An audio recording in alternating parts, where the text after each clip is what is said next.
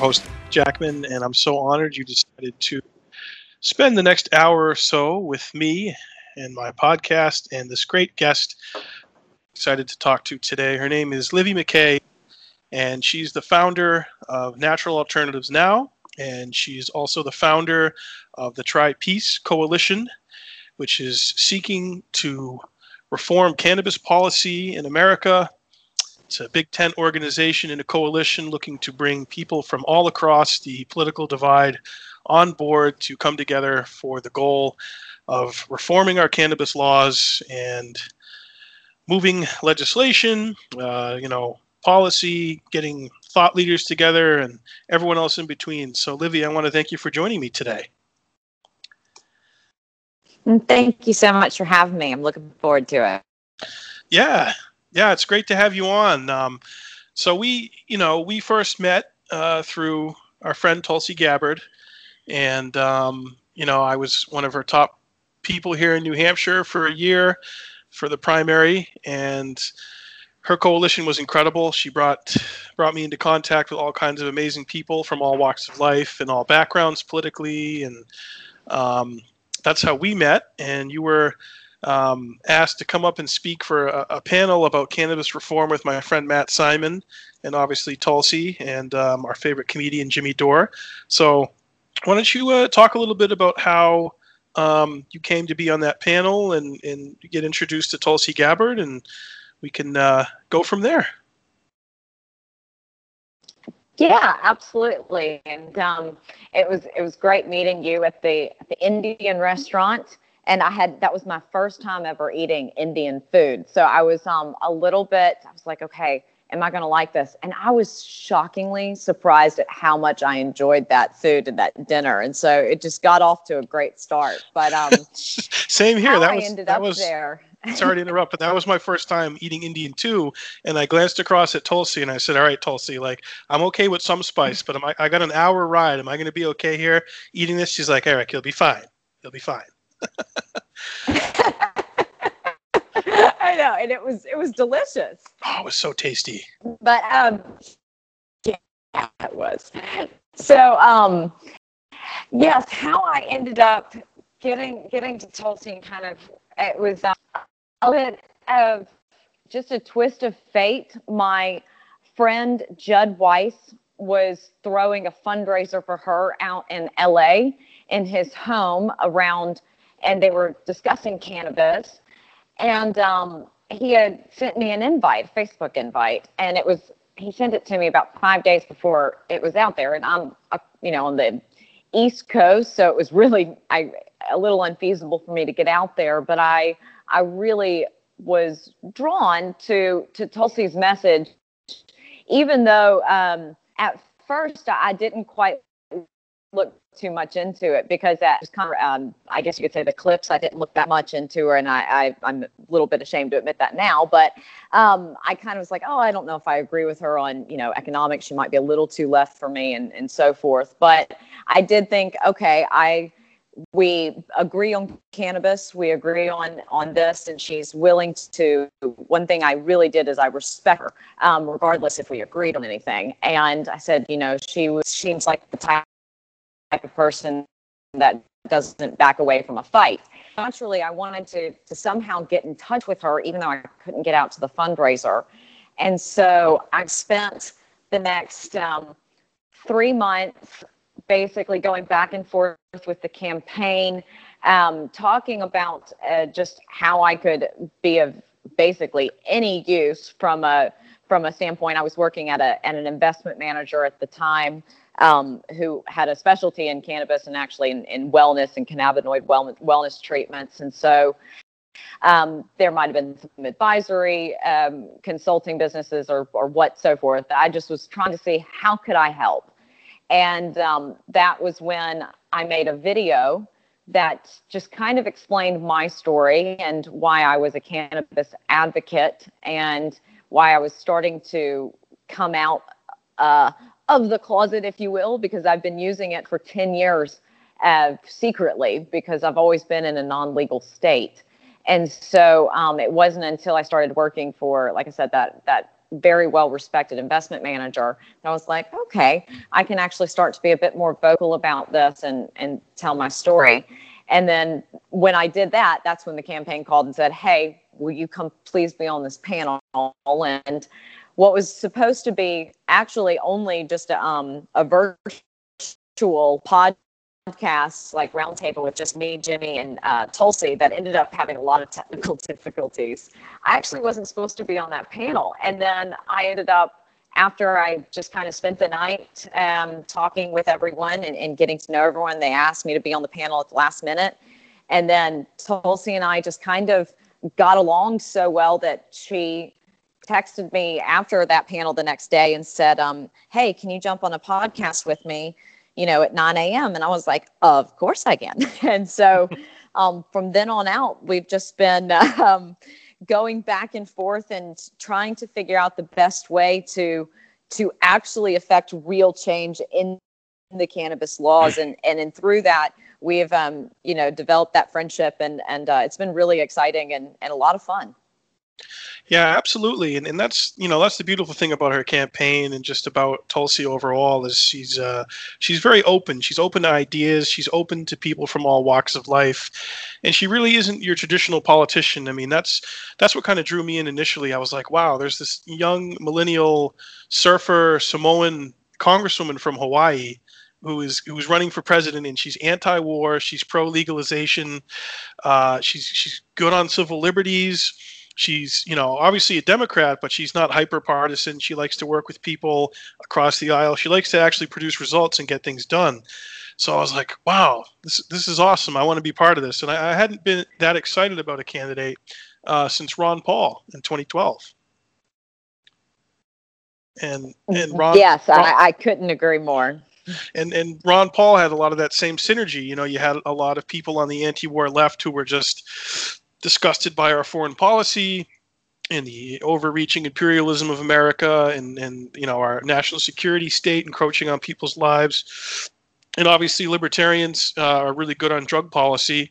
So it was really great to see that that uh, kind of group of people spring up around her. And um, you know, I know it's her first crack at the presidency, and you know, I definitely don't think that's the last we're going to hear from her. So um, you know, it was great great to connect with you there and stay in touch. And then when you reached out to me recently and told me about this, um, you know, coalition you're building, the Tri Peace Coalition, it just you know it made perfect sense to get on board and try and help you out. So tell me a little bit about Tri Peace and and you know you said obviously you had to first covertly use cannabis. You've been using you said what ten years? You've been doing it. Yeah. Yes. Yep so what what happened in your life that put you on this trajectory and made you become such a passionate activist and outspoken um, you know person on this issue? You know really what it was um, was when i was in my i was about 20 years old and i was in an f5 tornado um, I lost my house and my car, and I had actually been having a rough go of it that month anyway. And so, about three weeks after the the actual tornado, I started ha- having grand mal seizures, and um, I was put on all of the the normal prescription medications and um, they they didn't help. Actually, the seizures kept increasing in severity and in frequency, uh, so much to the point that I lost my job, you know, because I was having seizures at work. So I had to quit my job. I couldn't drive anywhere. I didn't have stable housing. And so I um, uh, basically, a stranger took me in, took me on her farm. And because I rode horses, and that was always a, a therapy and a respite of mine. And so um, she took me and my had a pony at the time, and we, we went and lived on the farm. And she was okay with cannabis. She was completely uh, supportive of this as a as a medication, and she was saying. Uh, so I was diagnosed with PTSD after the the tornado, but I've I've since um, recovered significantly from that. Um, but they said that it was basically stress induced PTSD induced seizures, and so she was like, "Yes, Cannabis is going to be a, a good uh, medication for you. And so, um, you know, we I was out there for about four months, and I got on a you know good exercise regimen, clean diet, and uh, I stopped taking the pharmaceuticals, and I went seizure free all the way until that was in 2011, all the way until 2016. Um, and that was using cannabis every day, and like I said, um, just being cog- uh, cognizant about my health. And the seizures didn't come back until my health started to decline in my mid 20s, where um, I had several different conditions and factors that led to six six different operations, um, including you know all the removal of almost all non-vital organs. I still have my spleen, um, and uh, I also compound fractured my femur in that time in a car accident, like right in the dead center of all the surgeries. So I was put on copious amounts of opioids in addition to benzodiazepines and a whole laundry list of medications that are extremely addictive and extremely destructive. I, at the time, I was actually a was at Morgan Stanley as a stockbroker, private banker, hybrid, and I had to resign from my job. I I had to basically give up riding horses. All I could do was just sit on my horse um, and just sit there. I couldn't even walk around. Um, I was just really feeble and an invalid for for any you know for any lack of better of a description and um, that's what the doctors and of course very highly dependent on opioids and all of these medications. And um, basically all the doctors told me this was my life. This was what i was going to have to live through. And then it wasn't until right, right around 2016 around the election um, I it was around the seizure. I guess you could say that I just enough had had enough. My seizures had come back. It was kind of live or die mode, right? Mm-hmm. And so I started to take less and less medication.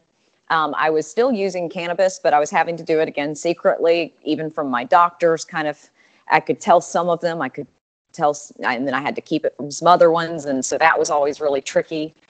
Um, and then it wasn't until about 2017, 2018 that I was finally like, okay, I'm really going to start getting away from these medications and start taking back control of my life. And I was able to get back to, to my career and weaning myself off of these medications. And like in 2017, I was hospitalized for four weeks. Was given Dilaudid, which is an extremely powerful opioid, uh, at very high doses, three milligrams every three hours IV.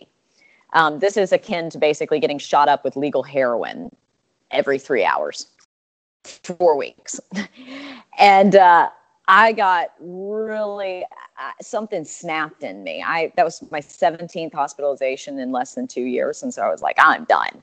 So I uh, I get out of the hospital and I get off of these and I'm going to put myself into withdrawals, which I do not advise anyone to do, but I did. I put myself into withdrawals by myself, went through this horrific experience, but I did it using cannabis um, to help kind of blunt the effects and and to also help treat underlying pain. And so then when I saw how powerful it was for me, because I was able to get off of the hardest opioids in 10 days.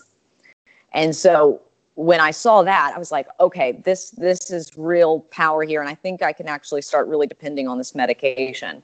And so, fast forward a little bit, I was able to wean off of all my medications, uh, completely go, uh, except a hormone replacement and disclosure, um, but use cannabis to treat seizures, hormone uh, irregularity, and also um, chronic pain this enabled me to go back to um, i made it back to wall street. I was running my own department for like i said a well-respected um, investment manager.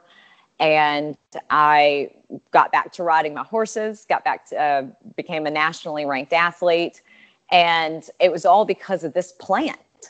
And so i felt like an obligation to share this with people because this saved my life. And if it could save mine, maybe it could save some other people. I'm not saying it's a solution for everyone, but it was a brilliant solution for me.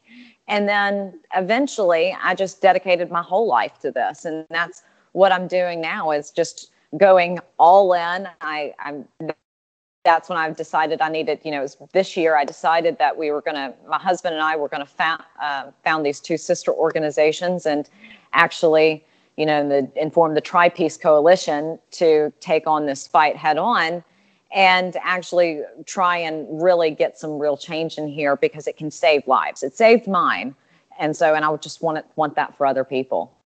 Wow, very, very powerful. So that reminds me of what uh, Governor Jesse Ventura said to me when I interviewed him, and, and this was when he had Jesse Ventura's marijuana manifesto come out back in 2016, and we were just talking about the power of cannabis and all of its applications and how it can replace, like you said, you, you get rid of opioids, get people off serious drugs, help people who have battle alcoholism, so many things. And he said, you know, in his big Minnesota voice, he said, Eric, cannabis gave me back my life. It gave me my life back. And, you know, he, he wasn't, it, he wasn't exactly mm-hmm. directive. It was he, you know, himself who was using it or a member of his family who was having health issues who used it. I kind of deduce that it's a member of his family who had serious health issues and cannabis has, has helped that person and his family. So it's, um, it's powerful hearing your story and, and you know big kudos to you for being willing to tell it and being vulnerable and open about it and, and that's the thing that's an evolution i think we're seeing happening with a lot of people a lot of americans um, because we are a stressed population we have so many problems and so many societal ills and whether you're a um, you know whether you're the garbage man or you're a hedge fund manager or a ceo of a big company or a stock groceries at a grocery store, lots of people turn to cannabis to help them with their lives and, and their ills. So yes. that's that's what I think is the beauty of this coalition. So basically you're just looking to get people together who want to have marijuana completely legalized like what what are some of the goals of the tri peace coalition So we're trying to come at this from a very balanced approach and what is realistic. Yes, our, our ultimate mission, you know, we say is freeing medical cannabis.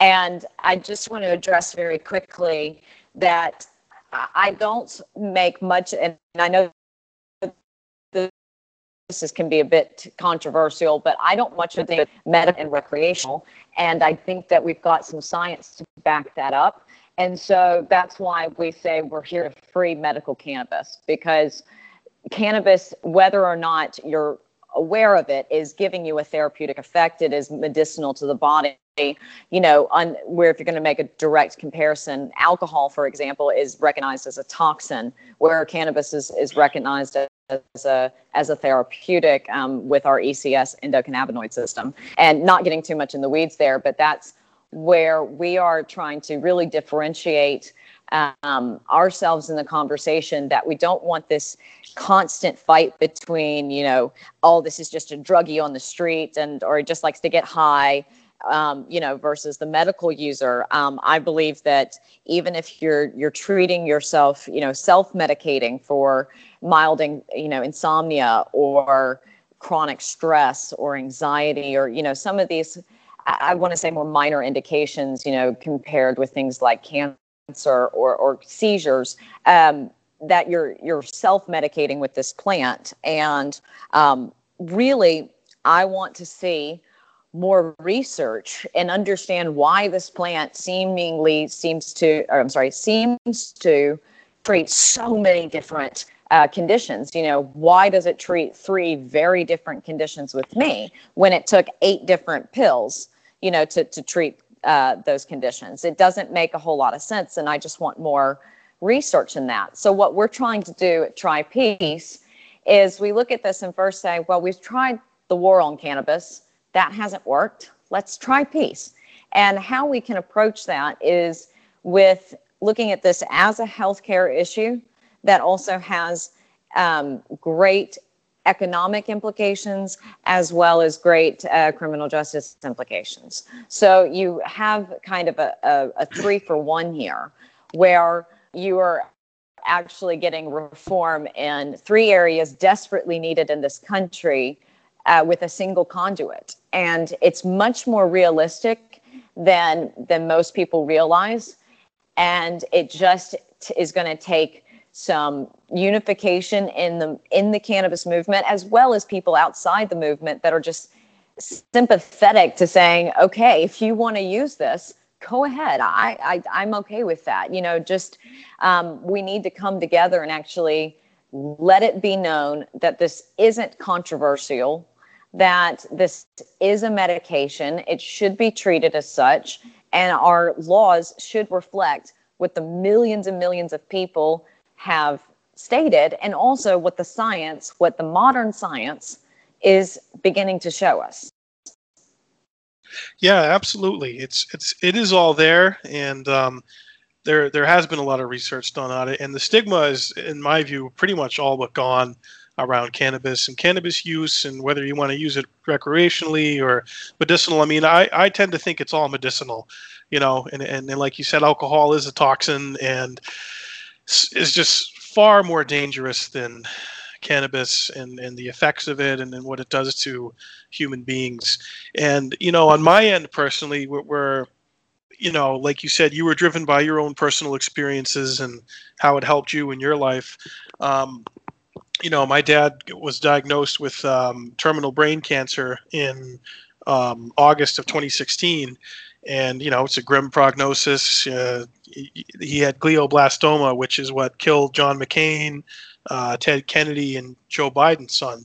So it's a very aggressive form of brain cancer, and very very uh, you know low survival rate. So we knew it was going to be a tough a tough go for him, and we obviously wanted to explore all options and how we could help him and make him most comfortable. And one of them was uh, cannabis oil and we procured some knowing that uh, you know being caught with it it was illegal and that kind of stuff so we had to kind of sneak it to him and then unfortunately uh, a nurse at the hospital found it and confiscated it and called the police on him so um, oh my god. yeah just the, the cruelty of that and, and and how outrageous that is that that a man who was dying of cancer you know, would have the police called on him to show up to his room, and you know the the the drugs that he was on for for chemotherapy and for radiation, you know, well those are fine, but this plant that grows naturally and is readily available, let's send in the police, you know. So on my end, the thought of another family having to go through that and and endure another added layer of trauma on top of what they're going through with their loved one who's dying in a bed is uh, is just you know I want to lend my voice to stop that from happening again, and I want people you know I'm more than happy to tell my story about it and you know make people aware of that. It's it's it's not something you really think about unless you're in that position. I, I, my, that's a, just a heartbreaking story. And I'm, I'm really sorry that, that you guys had to go through that. And I'm, I'm sorry for your, your father's passing. And it's, it really is, you know, when, when you're personally affected by, by the laws, by the prohibition, it can be absolutely devastating on so many levels. And, you know, like, like with your case, having, I mean, like you said, having the cops called, on a cancer patient. That's that's insanity, especially if we have studies, and I actually do know of pharmaceutical study. Uh, sorry, a pharmaceutical company that is studying glioblastoma for uh, with being treated by cannabis and actually getting decent results. And so this is something if we're even being exploring this as a possible treatment um, to have the cops called on you and treat you like a criminal, treat your mm-hmm. father like a criminal, is is outrageous and brought me to actually forming this coalition. Was I had originally my husband and I just founded the um, what's called Natural Alternatives Now, or NAN. And the NAN Institute is basically research and education and community development around natural alternatives, including cannabis, but also, you know, looking at um, just nat- integrating functional medica- medicine, integrating um, different forms of medicine, and actually respecting those different traditions. Um, and, you know, from Eastern traditions, or like I said, traditional medicine, functional medicine, and how do we integrate that into Western medicine? And so we were working on that, and it was around it was around the beginning of June that I saw a vet was arrested in Alabama. He had a medical card, a legal medical card, because he was a resident from Arizona. He had PTSD, 100% disabled and also suffered a traumatic brain injury, been blown up several times in Iraq, and had, like I said, a Purple Heart recipient, and is now serving five years in prison in Alabama for being caught in transit at a gas station. And um, this is this was absolutely outrageous to me, and so I, and just so upsetting, and, and got me on such a visceral level because I'm from Alabama and that was my you know my home state. And i just i had to do something. So i i reached out and i got in touch with his wife who was just wonderful. And you know we talked back and forth several times. And and i together we we decided i was like okay i'm going to form this this coalition the tri-peace coalition. Will you do this with me? And she said yes. And so um, you know she's very concentrated on getting her husband out of jail. They're the worsleys ebony and sean worsley. Um, and their their case did get some national attention, but it's been a really tough road. And you know this is something that really needs to end like with our when our veterans are going to jail over their medication that that really helps them. When cancer patients are being criminals i'm constantly looking over my shoulder wondering oh my gosh you know when am you know when what if i get caught with this medication? I mean it's this is this is no way to live. And i think that i do believe there's a better way. We've seen other states implement this. It's 33 states it's legal. And you know it's not the whole country isn't bursting up in flames. It's it's time for a change. It's time it's time to move on.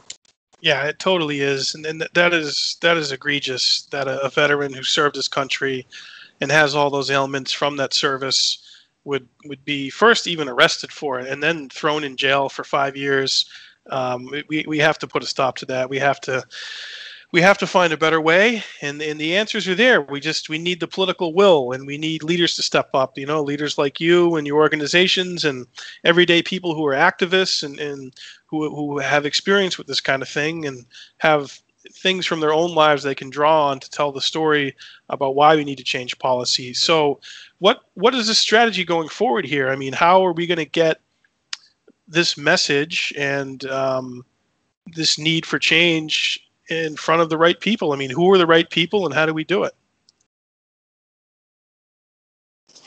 So I think what this is really going to take is generally, if you look at the polling, this is bipartisan. Everyone's agreeing. So we've got to actually work together. This is a beautiful, beautiful way for people to actually come together in a time where we are so polarized.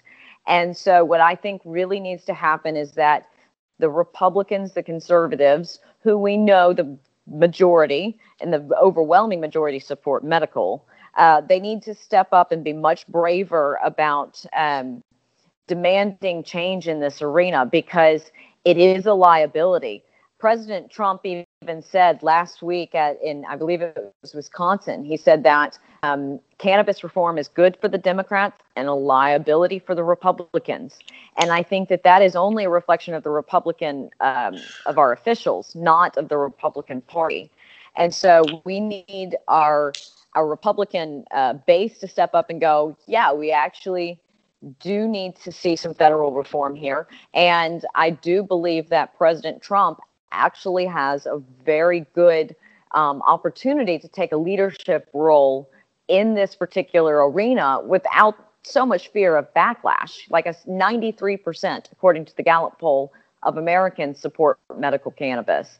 And so, what at least some good first steps is, you know, we need some banking reform. We at least need federal decriminalization of some kind, and and we need some uh, we need it rescheduled because it's currently scheduled as a Schedule One substance according to the Controlled Substance Act, which says that it has zero medicinal value and high abuse potential, and that's not representative at all of what the data or you know anecdotal or empirical uh, would state. So this is there are these steps that we need to take. It's just about our our leaders understanding and feeling comfortable enough um, in making those decisions and actually seeing the votes, seeing the bills. There are so many bills that have passed or that are either in the House. Um, a couple of bills have even passed the House that deal with CBD or banking reform. Um, you know, there's several ways that we can go about this, and um, what this has got to be a collaborative effort. And so, if we want our leaders to stand up, we need the people to stand up and say that this is something that we really want. And that's again where where my um, the coalition, the Tri Peace Coalition, is coming in and you know has begun our national campaign around the hashtag Not a Criminal and Try Peace, and really giving people.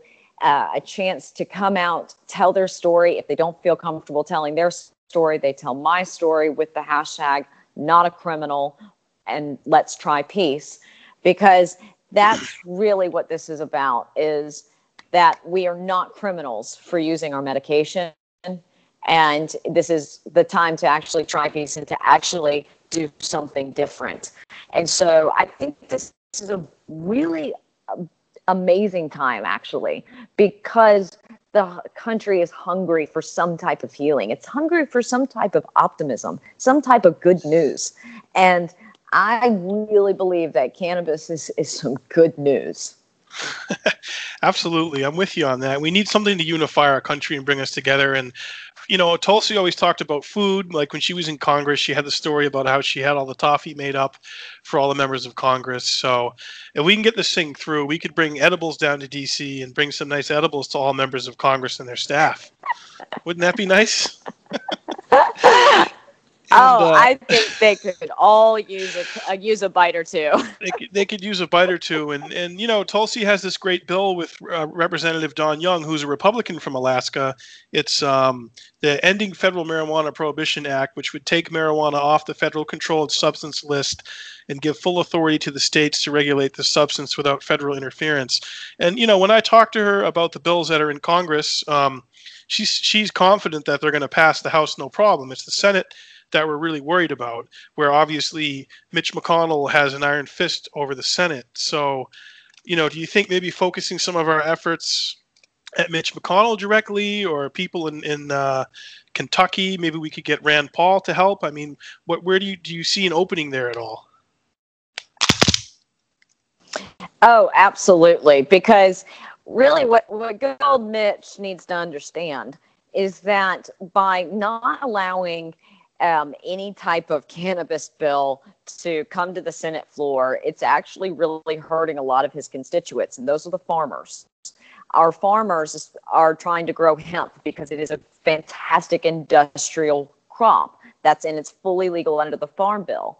But the farm bill didn't go far enough. And where we've seen a lot of snags come in is with when it comes to banking services, financial services offered to these farmers, they will a lot of times be dropped from their banks as soon as they are as soon as they basically record that they're growing hemp. And that's because the banks can't recognize they they admit that they don't know the difference between hemp and what is the illicit cannabis or you know the, which is they're all under the cannabis plant hemp is the male ver- the the male genome or the I would say just the male version, and then cannabis that has TH, the female. And uh, always the ladies are causing the trouble, and so that's what um, that's what they're getting really upset about. Is they're saying we don't know if you're growing uh, the legal female and we don't want to know. We don't have the capability to know, so we're going to drop you. So, what we need to see happen is we need to see some at least banking reform that will allow the banks to take a breather and and not be in fear that they are going to come under federal prosecution for actually servicing these individuals because that's really what they're scared of. They're scared that if they bank these um, these hemp farmers and they happen to grow cannabis or they're growing cannabis, you know, even in legal states where cannabis is legal, they, they have a really difficult time finding banking because the banks are terrified they'll lose their federal charters because they're still breaking federal law. So we've got to see something that is actually changed in, like I said, in the financial industry that will actually allow the banks to service the industry, both the cannabis and the hemp industry, so there's no more confusion. And what that would allow is so much economic boom, uh, not just with the hemp industry, but also in the cannabis industry, because right now, your average guy is really um, at a at a real difficulty for finding any kind of liquidity or capital um, when it comes to starting a business or anything like that, because the only capital that's really flowing into the industry is coming from private equities and hedge funds and venture capital and so forth. And so um, it's really narrowed doors in there. And so if we can actually allow the banks to start writing loans and servicing the industry, we could see an entire economic um, sector pick up from you know where it is now. I think around some I haven't checked in a while, around 17 billion last time I looked, up upward somewhere 30 billion, 50 billion. You know, it's an estimated mm. 30 300 billion dollar industry, uh, including the black market. So this is something that is an economic driver.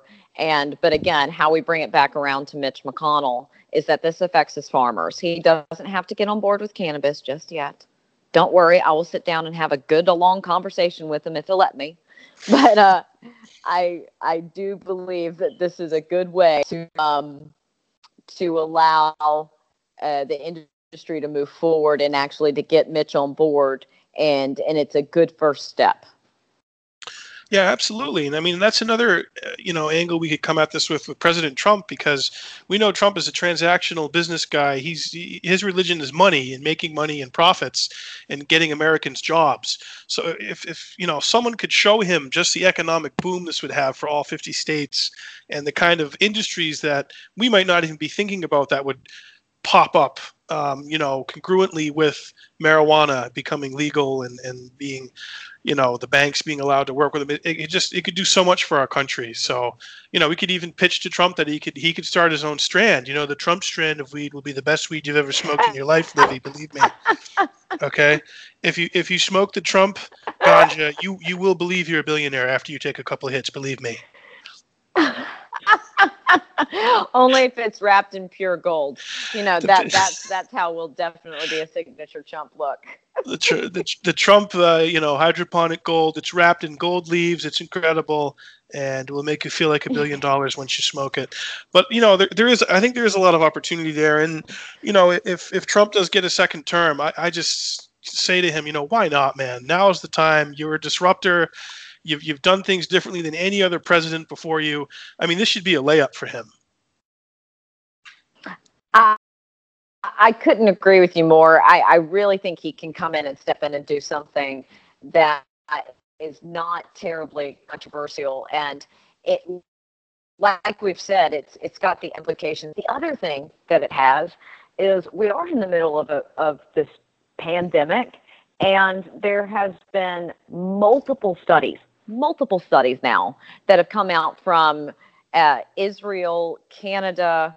Um, I have to go and look if there's been more, but they've been the two leaders um, saying that THC, CBD, um, all these various cannabinoids in the cannabis plant um, could even be a potential treatment and/or preventative for COVID-19. So to me, this is it's like okay if we've got something that is not that expensive, you know, we're not going to have to be manufacturing some kind of vaccine. If this is actually a preventative that we can, you know, on, on a cost basis, um, get get out to people. And there there are ways to you know high CBD strains, low THC. There's ways to go around um, the psychoactivity of the plant, and if that's a if that's a concern, but um, I I do believe that there the time is right, um, and it's time to move forward with this. And I do think that that Trump is the the guy to do it because he he does get um, I believe, kind of the big picture and kind of gets the sea change of the moment. He reads very well. And I think if we could just show him that, so, you know, like we said, 93% of Americans are behind this, that, that I think he, like you said, it's a layup. Yeah, it'd be a layup. And I don't think would be really all that politically risky for him. And, you know, he he go the, the guy goes on his gut. He goes on instinct, and he can read markets. He can read things like this, and you know, it's really just the people around him. It's the Senate leadership. It's Mitch McConnell. It's you know other Republicans who maybe want to come out and support it, but they're afraid. So, you know, that that's what's beautiful about your background. You know, I know you describe yourself as a Southern conservative, but because you've had this life experience and you have a, a great way of telling your story and, and putting others at ease I think once more people hear your story and realize there's millions of us who are all in the same boat and we have this incredible thing that you can unite us and bring us together and put aside any superficial differences we really have that uh, you know it could be an amazing future with uh, cannabis here in our country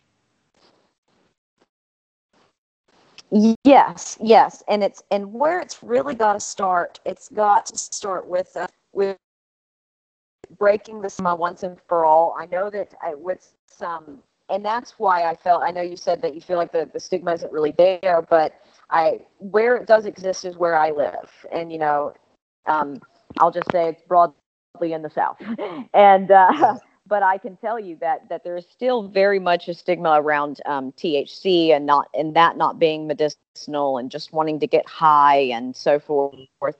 And that's what really needs to change. And that's one to do and feel very passionately about is is showing that someone who uses this plant every day, the whole plant, not just CBD, um, it doesn't make you stupid. It doesn't make you slow. It doesn't make you unproductive. Um, I don't think anyone could look at my background and say any of those things about me. Um, if anything, I'll, I'll tell you, my, my husband calls me jokingly the Zootopia bunny, and he says I'm in my Zootopia bunny mode. Um, I don't know if you've seen that child's cartoon, but um, it's that very kind of go getter and, and never stop and never give up, which is very anti the, the reefer madness um, stereotype of a pothead that's kind of just a, a sore on society.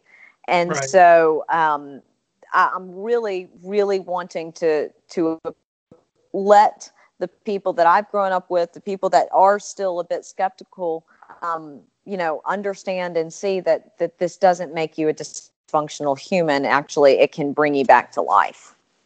Oh, 100%. And I will argue, I will tell anybody look at all the Beatles' best music after the invasion in 1965 on.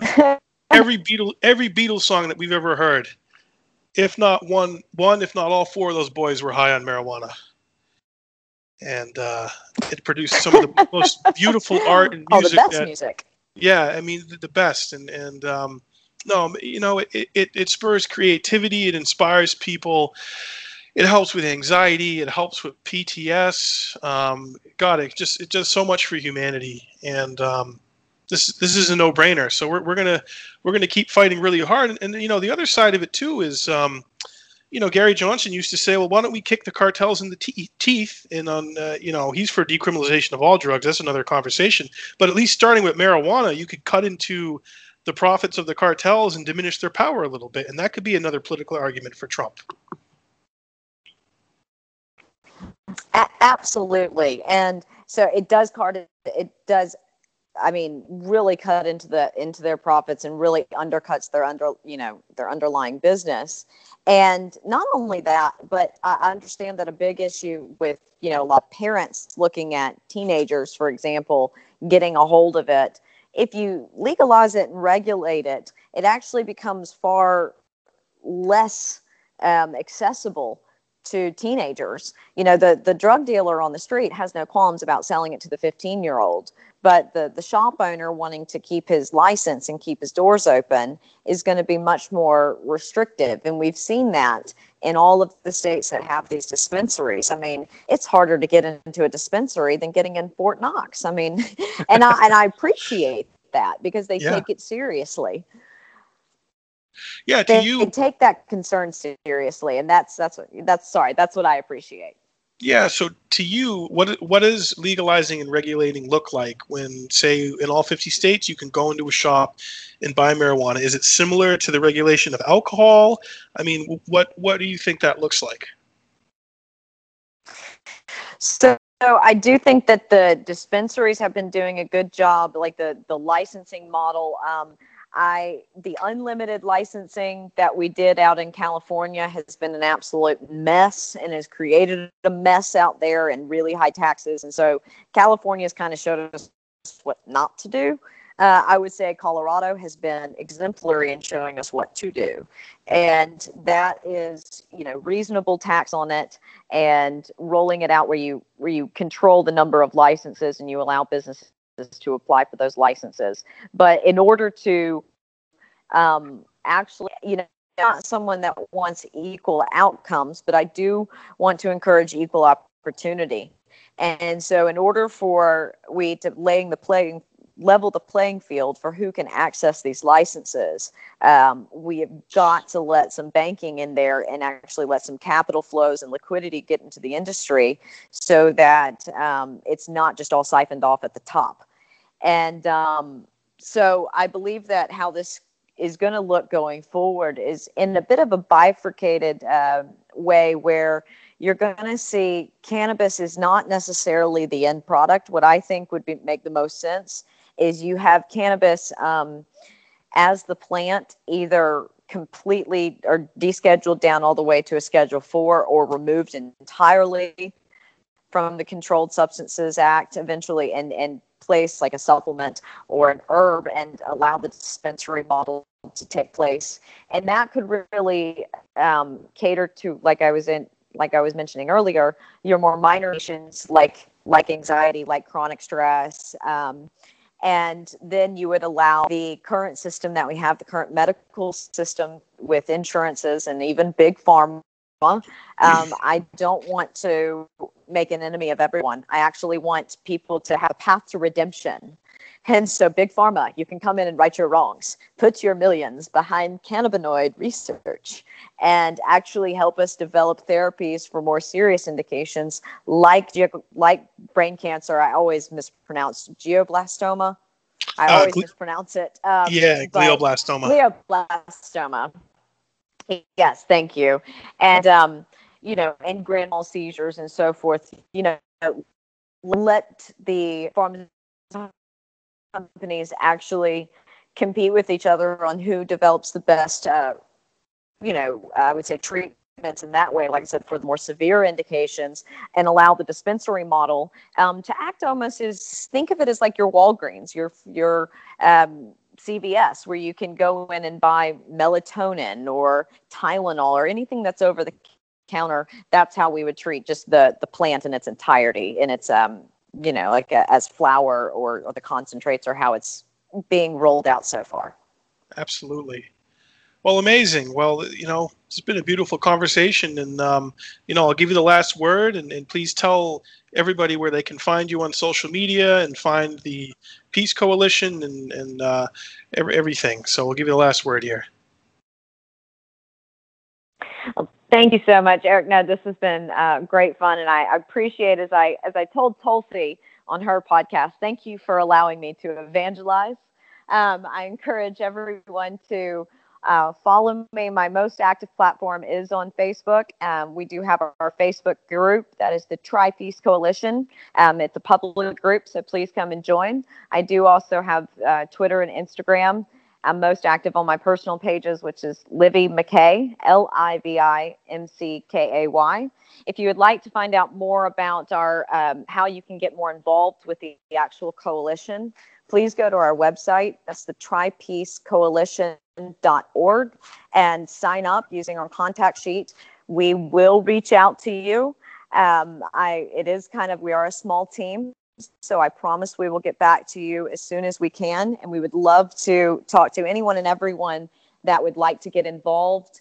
And um, the if you'd like to just uh, share your story, if you have a cannabis story, share it with the hashtag not a criminal, try peace, and um, just let's help create this groundswell movement and actually show, like you said, Eric, that there are millions of us out there that have benefited from cannabis. We are not criminals, and uh, let's try a different approach. That's right. We can do it. The power is in our hands, and the leaders and the elected officials. We got to make sure they hear our voices and know that we're for real. It's uh, been a pleasure talking to you folks. So that was uh, that was Livi McKay. She's the founder and executive director of Natural Alternatives Now. She's the founder of the Tri Peace Coalition, which I'm happy to be part of now and spreading the good word. And I appreciate you listening to another episode of Jackman Radio. If you like this episode, please just subscribe to us on Spotify. We're on Podbean. Say hi to me on Instagram at Senator Jackman. And if you'd like to become a patron, go to patreon.com slash Jackman Radio. Throw us some money if you got it. Um, if not, just send us some love. Comment on this. Let us know what you think. And please tr- check out the Tri Peace Coalition. That's tripeacecoalition.org. And we appreciate you listening. Have a great night, everybody.